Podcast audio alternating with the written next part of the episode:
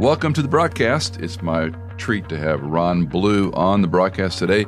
He is widely considered to be the father of biblically based financial advice. Is that even over like Solomon, Ron? I mean, are you. oh, uh, no, I wouldn't go okay. far.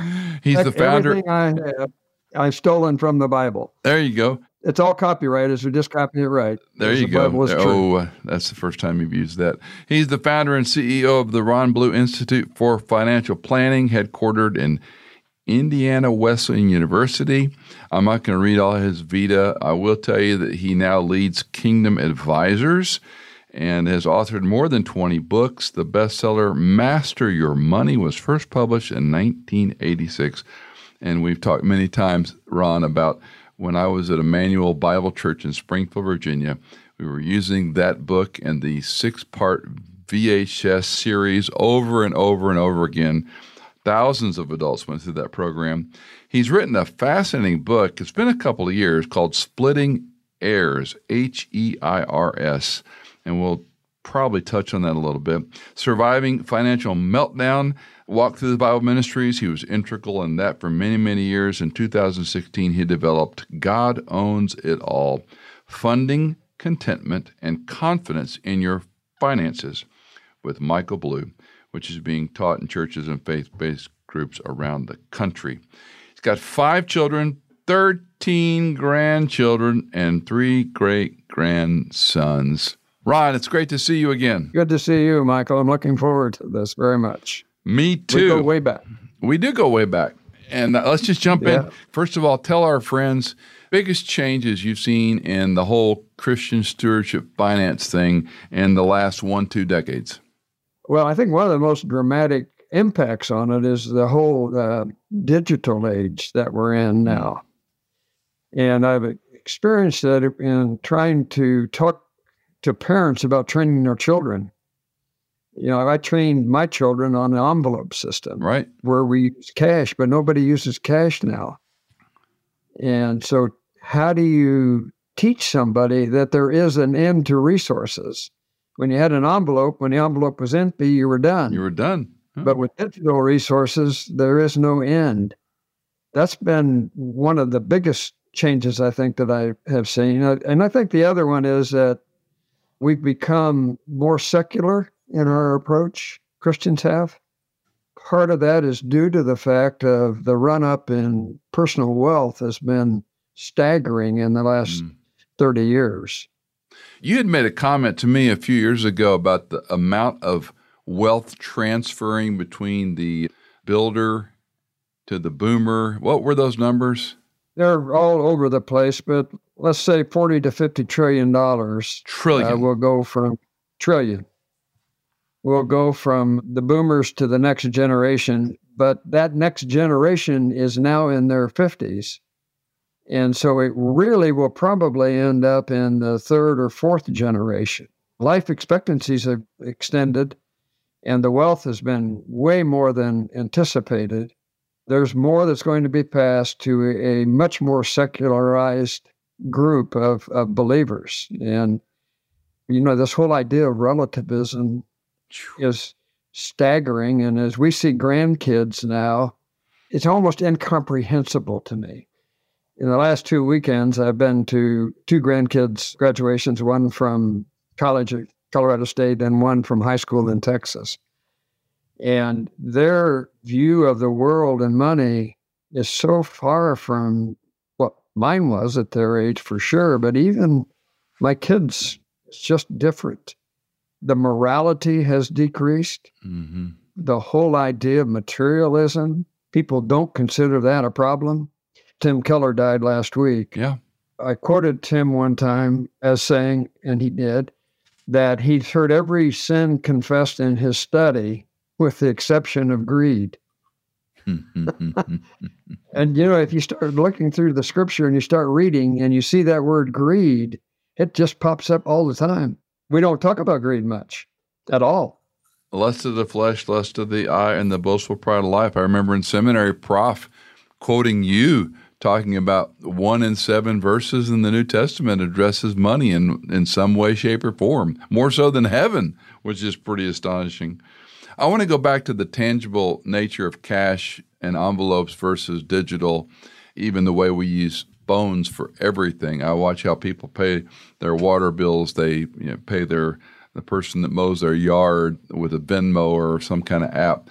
And I have a theory with a real Bible and taking notes in a real Bible with a, I often say, you go to the store and you can buy a thing called a pen. And it's really, it writes on paper. And I make this big mockery of it. And I go, there's something about the tactile nature of taking notes when you hear a sermon or a Sunday school lesson that is different than using a tablet or your thumbs. There's something with the neuroplasticity going on. Any thoughts? And I know this is probably just you know opinions. Maybe you've done study on it, but the idea of having that cash. Dave Ramsey talks about it. When you have you know several hundred dollars in your wallet, you're less apt to spend it than if you have several hundred dollars on a debit card.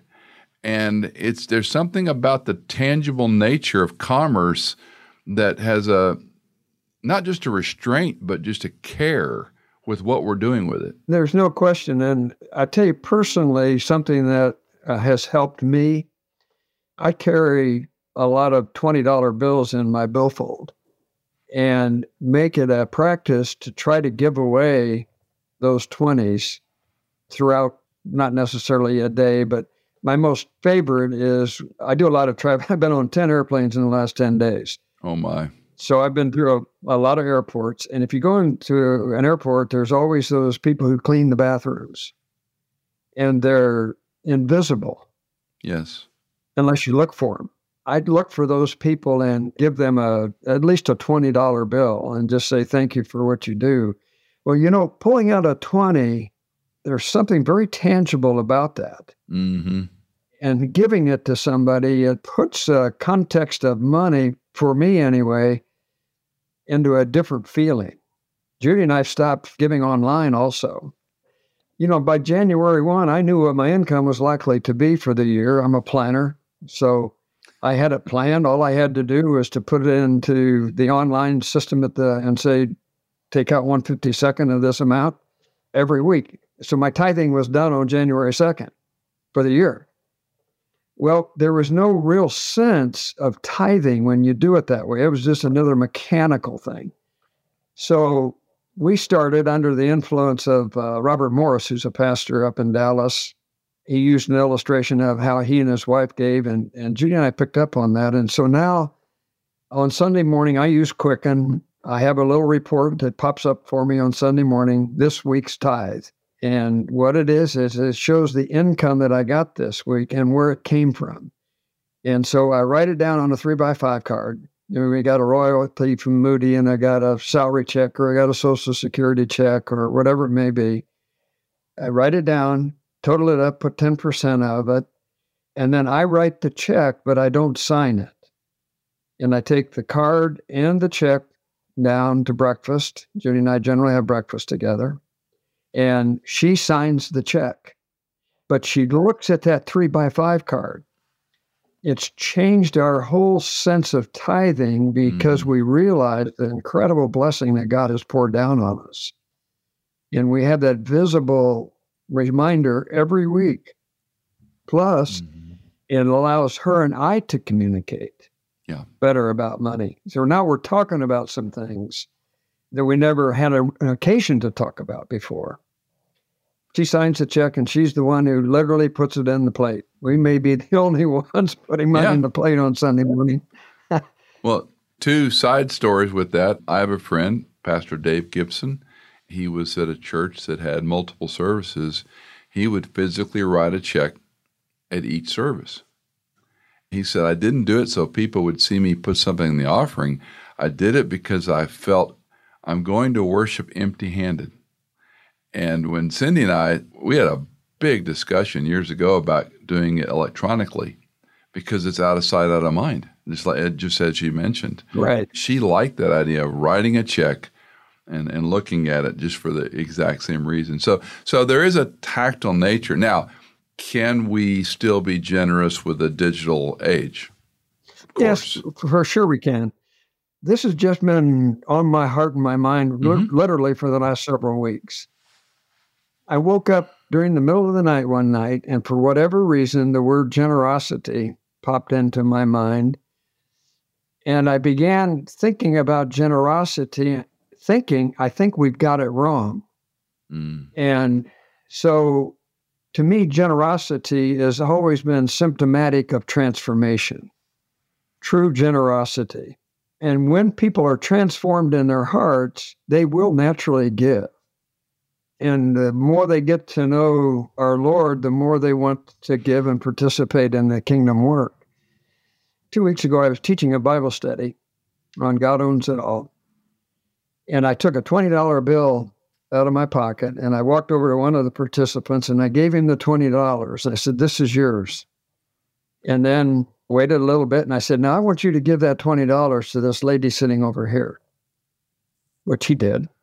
And she started to give it back to me. And I said, No, that's yours. And here's the question I asked the class I said, Who was generous there? This guy gave $20, everything that he had. Was he the one that was generous? And of course, the answer was no, because he gave something that he received. He hmm. didn't give something of his own. And I think that that's where we've missed it on generosity is we're looking at people as being generous as, as opposed to God's the one that's generous to give me the ability to give. But I'm not generous. I'm I'm obedient. Yeah. Okay. And I'm thankful but God is the one that is really the generous one in, in that mm-hmm. particular example. And the other thing is that stewardship, we've put stewardship and generosity together, but the reality is that stewardship is much broader than generosity. Stewardship is life changing because I'm steward of everything. Right. If we can get across to people, first of all, the concept and reality of stewardship, then the generosity will occur. So we don't have to focus on the generosity. We need to focus on the discipleship aspect. Mm-hmm. You know, and you went to Dallas and, and Prof was so big on discipleship. Yeah. And that's another big change that I've seen in the church is that word is not even used that much anymore, let alone churches discipling. You know, when I became a believer in 1974, I was in a discipleship group within a week. Right through CBMC at that particular time. and, and I got discipled, but that doesn't happen anymore to any extent. Yeah, the church has changed in some in some sectors irreparably, but you know we still have hope because it's His church, not ours, right? You know the stewardship principle is interesting because Ralph White's was considered the first stewardship pastor in America. Larry Burkett actually wrote a piece about that when Immanuel hired him. You remember Sam Erickson, I'm oh, sure. Oh, yeah. Yeah. And, and Sam was involved in this campaign, and Ralph kind of, no, he didn't kind of, he came in and, and made the thing work at Immanuel. But it wasn't just teaching giving or pledge drives or commitment cards. It was, there was a whole array of things Master Your Money, later Crown, later Financial Peace University. And he and some other folks developed an investment course a couple of week course on okay now you've done these things how do you invest and how, how do you invest wisely? And then we'd have testimonials from people who had given more and more and more away and found i can live on 80% as well as 100 i can live on 90% as well if not better than 100 and it's those kind of examples that i think we, we do miss ostensibly with not having discipleship programs. Let, let me change gears a little bit and ask specifically because you've been around, you've watched and studied this a lot. So, builder, boomer, and then let's jump to the Gen Zs, the Gen X and Y and Z. Beyond the digital observation, what other trend or observation do you see the way they look at distribution of wealth, generosity, giving in general? Well, I had a father ask me one time, he said, How do you teach your children to manage money? Off the top of my head, I said, Well, I can tell you this more's caught than taught. Sure. That's a direct quote from Hendricks, okay? Sure. And I said, secondly, you learn to manage money by managing money. you can't just be told because you need to have the experience of making mistakes. And he said, You know, after you said that, I realized my kids have never seen me give a nickel. So where are they going to catch it? That's a pretty significant thing. And mm-hmm. how do you teach that next generation good money management principles, which are a part of stewardship, but they're not all of stewardship, of course. I've got a remark on Immanuel. I'm trying to recreate right now in every church I can what you experienced at Immanuel. Mm-hmm. And my model is youth ministry. Mm. Because youth ministry was just like financial ministry. Back in the 60s, it was all parachurch driven.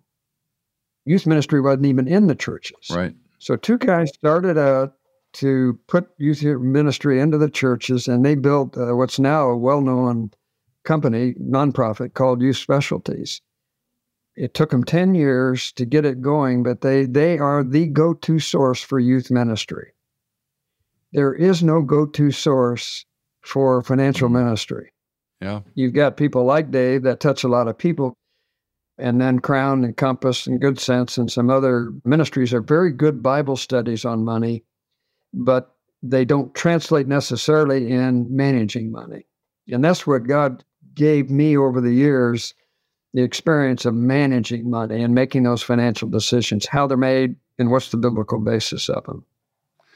We probably had five different financial planners in our lives, and the most recent ones we've had now for the past six, seven years, Ron, they were the first ones. You know, I, I tell people this, and I've been accused of bragging and other things, and I just say, look, it, this has been God's kindness to us. I'm not bragging because He owns it all, but we try to give at least 20% away. And there's times it's been more, times it's been less, but that's our goal. People get, well, you're bragging about how much you give away. I go, no, I'm trying to be a good steward of what God gave us. But we sat down with these planners a few years ago, and you know we don't have a mortgage. You know we live under our income, et cetera. All those things that you taught, that Ramsey taught, that Crown taught, and they were the first ones, Ron, who said, "Guys, you've got your kids pretty well set up for an inheritance. You can give away more if you want, but have you thought about doing something for yourselves?" And Ron, we felt guilty thinking about doing something for ourselves it took us about a year to process through that question, but these 40 year old guys kept pushing us. And we ended up doing something that it was for us, but it really wasn't. It was for our kids and others. And it was a capital expenditure we did, and our kids can use it, and their friends can use it, and you know we can use it, and our friends can use it. We can give it away to people to use, and it's been so much fun to watch that. But point being, you know, always steward, never owner. And when you get to the point where, yeah, you could build some more barns, or you could give more away, or maybe you build a barn and give more away. But I think you're right on the transactional part. The transformational part that we're always steward never owner, I think that's hard for the Western pry my fingers, you know, away from. And truth be told, does Ron Blue always trust God even when the market dips? Do you always trust God when 30% of your retirement's gone in the last 20 months? Just got that. Michael doesn't. You know? Michael starts worrying.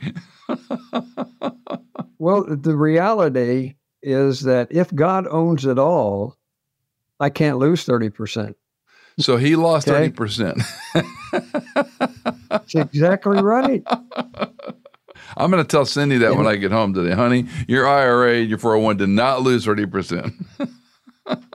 Ron said so. No, if you have the eternal perspective, which you do, of course, then he owns it all. And economies, I've lived now through eight decades. How did you're only 60? I, How'd you do that? yeah. I feel like that's that funny math you guys have but I, you know, I've seen double digit inflation. I've seen stock market crashes. I've seen housing crashes. Mm. I've seen stagflation. I've seen 14% interest rates on yeah. home mortgages, 21% prime rate. And I've seen wars. and rumors of wars. so if you don't have the eternal perspective, you'll never get your thinking right on, around that issue. There's two things I'd like to communicate to an audience. Number one, that economic uncertainty is absolutely certain. Okay. I don't know what the bad news is going to be tonight when I listen to the news, but there will be bad news. There'll be bad news, yeah. There will be bad news. The second thing, though, is what I would call the paradox of prosperity, Michael, and that is mm. The paradox of prosperity is the more you have, the more choices you have. And the more choices you have, the less freedom you have because you're always managing. Now, I'm not saying poverty yes. is godly, but I am saying that more is never the answer to financial contentment and security. The Bible says be content with what you have, mm-hmm. not what you don't have or not what you would like to have. So if I don't learn contentment that way, and Paul said the same thing, I learned contentment. Mm-hmm. And I can feel contentment, but I cannot feel financial independence. Mm. So I could tell you, you've got enough money that you're financially independent, and here's the numbers, here's the worksheet. It will not engender any feeling. But when you're content, you know when you're content. And you can look at what you have and say, that's nice. Thank you, mm-hmm. Lord. Mm-hmm. And not be driven by, yeah, but I'd sure like to have whatever the case may be. So the paradox of prosperities is that's good. More is never the answer. I was teaching a church a couple of weeks back some lessons in 43 years of ministry, and one of them was I was in seminary. I was so poor. And I called a doctor friend of mine who lived in Nacogdoches, and I said, I'm not asking you for money. I'm asking you for help, guidance. And he told me two things. One was, he said, Your money problems and mine are exactly the same. There's just more zeros in front of the decimal point. And the second thing he told me was, It's never the amount you have, it's what you do with what you have. Now, my rejoinder at that time was, I don't have anything. and I still got to pay bills. but, but I went as any good seminary student would do, and I pulled out my Greek lexicon. I looked up every time the word contentment occurred in the New Testament. It was a very short study, and it means enough. Mm-hmm. And when Paul says, I've learned to be content in whatever situation, enough. And isn't that just countercultural with the Western mindset of bigger, better, newer, more. It's never enough. I mean, how, how many people have you counseled that say our standard of living is here and we stopped? I think last time you and I chatted, we talked about our friend Barnhart, who, you know, he mm-hmm. and his mm-hmm. brother said, This is enough. And they've given millions away. And his company owns that. It's sort of that's their philosophy is we're going to give as much away as we can. It's like bluebell ice cream, right? We sell all we can, we eat the rest, or I'm getting it backwards. Eat all we can and we sell the rest. Yeah. And we give it all away. And it gives you this freedom. But, you know, Ron, I like to look at that 401 and that IRA and my Social Security check, and I want to be content, but sometimes I wonder. The answer is that when I look at those things, a couple of things. Number one, one of the best decisions that I made in building a financial planning business was I required every financial planner to have a financial planner, myself included. In fact, I talked to my financial planner this morning. It's not that I don't know the money mm. and money management, but I can't hold myself accountable. Mm-hmm. Nor can I necessarily communicate in a way that my wife understands. really? After eight decades, huh? After eight decades. we developed a tool called the 4-H tool. I don't, don't know that you've heard of it. You could go on the ronblueinstitute.com website and look for the 4-H tool. And the reason for that, it's a framework for thinking about money that's holistic in its approach. And everything on there is biblical and it's got the reference on it. Mm. Good. I believe that pastors know more about money than 80%, 90% of the wealth advisors in this country. Wow. wow. But they don't know what they know. And so they're afraid to talk about money Yeah. For a couple of reasons. One, they're afraid of being misperceived as being greedy. Number two, they're afraid that they're going to make a mistake with that millionaire that's sitting there right in front of Yeah. them and be a fool. And third, they may not be managing their own money very well.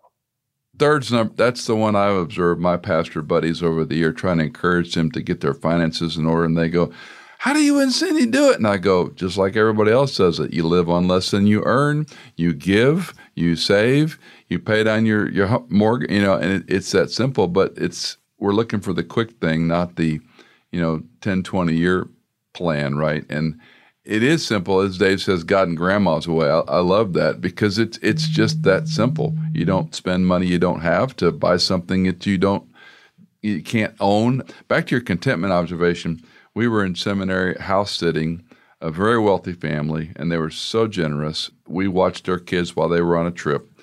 Ron, I was so worried about taking care of their stuff that I really couldn't enjoy the home. I mean, and they had a swimming pool and multiple cars and a tennis court and freezer full of steaks. I mean, we were poor seminary students that didn't have ground beef very often. And I, I just remember being so anxious. And I remember going home going, that was a lesson for Cindy and me to say, you know, the more you have, the more you have to manage, back to your point. And it's anything but restful. It, at least for me, it create, created lots of anxiety. Let me ask some more specific questions. What do you say to folks that are facing, quote, retirement? And that's a, ubiquitous term, but they're going to quit their primary income generating business or job. They're going to start maybe, you know, drawing down on their retirement, maybe taking their Social Security, Medicare. What are two or three things that folks that age group need to pay attention to? Well, hopefully they paid attention throughout time so that they've got Right. enough. But I will say this the rules don't change when you retire. Okay. It's what you mentioned. I don't know whether you did it intentionally or not, but there's only five habits you have to master. We call it live, give, oh, grow. I spend money to live, living within my income. I spend money to give, and giving breaks the power of money. Always. That's why God wants us to give. Mhm. I spend money on what I owe, which is debt and taxes, two things. And I save money to grow.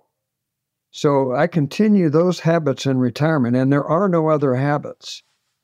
When you have those five habits mastered, then that's the way you live your life. And you're going to live your life all the way through your life.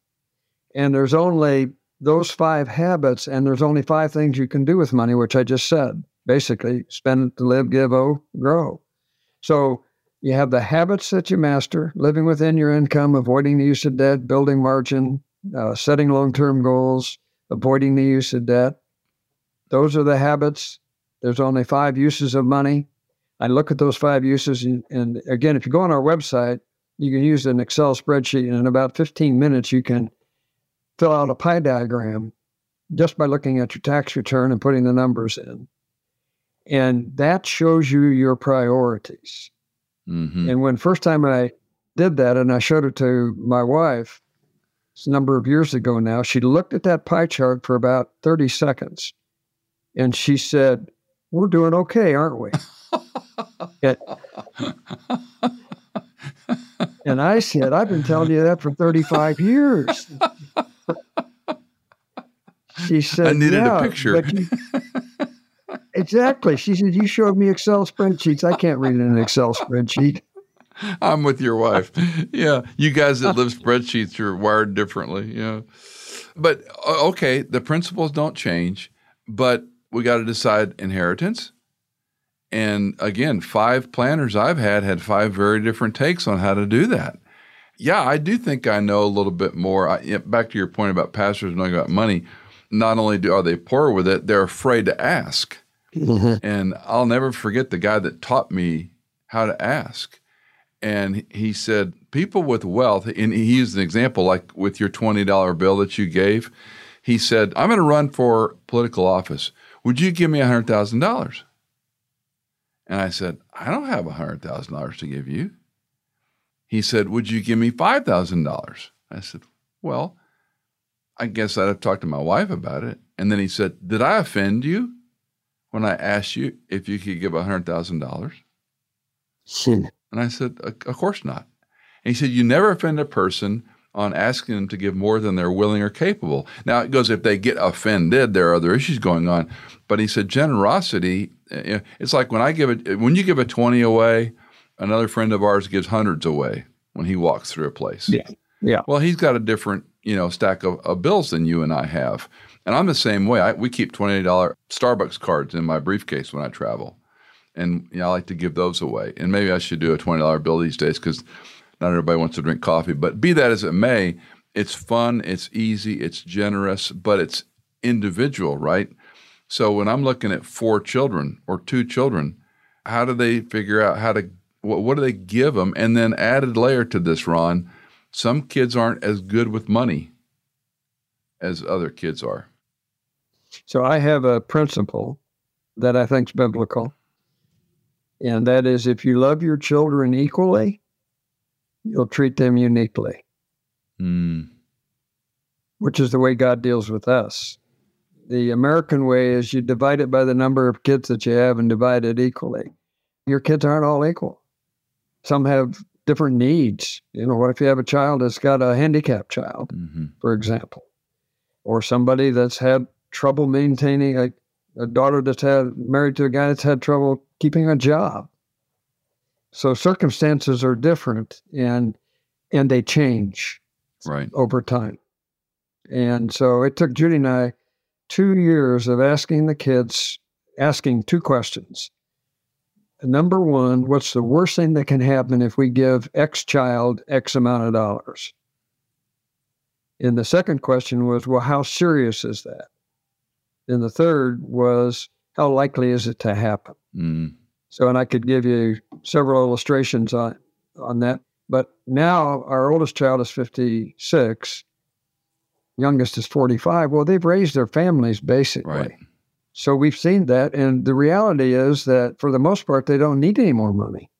Yeah. You know, they've sent their kids to college, they bought their home that they want, and they have established the lifestyle that they want. So now, if you're going to give them more money, what's it going to do? It's probably going to end up into the third and fourth generation. So Judy and I made the decision that we want to give away as much as we possibly can because our kids don't need the money. Mm. And we want the joy of giving it now. Yeah. So the most important point is things don't change when you retire. I could talk to Ron Blue all afternoon. He has a hard stop, and we're going to have all the information about more than you will ever need in the show notes below. You can find out about Ron and the ministry he continues to have, and we'll get you back on the podcast again, hopefully in the not too distant future. Thanks for your ministry and your friendship all these years, Ron. Michael, if you ask me to be on, I'll be on. I love talking to you. So call me. We'll do it. Okay. All right. Good to be with God bless. Thanks. Thank you, sir. Did you know that In Context is fully funded by our listeners like you? If you are a regular listener, would you consider giving a one time or perhaps monthly donation? You can give at michaelincontext.com. In Context is produced by Hannah Seymour, mixed and mastered by Sonomorphic, and music composed by Tycho and Blair Masters.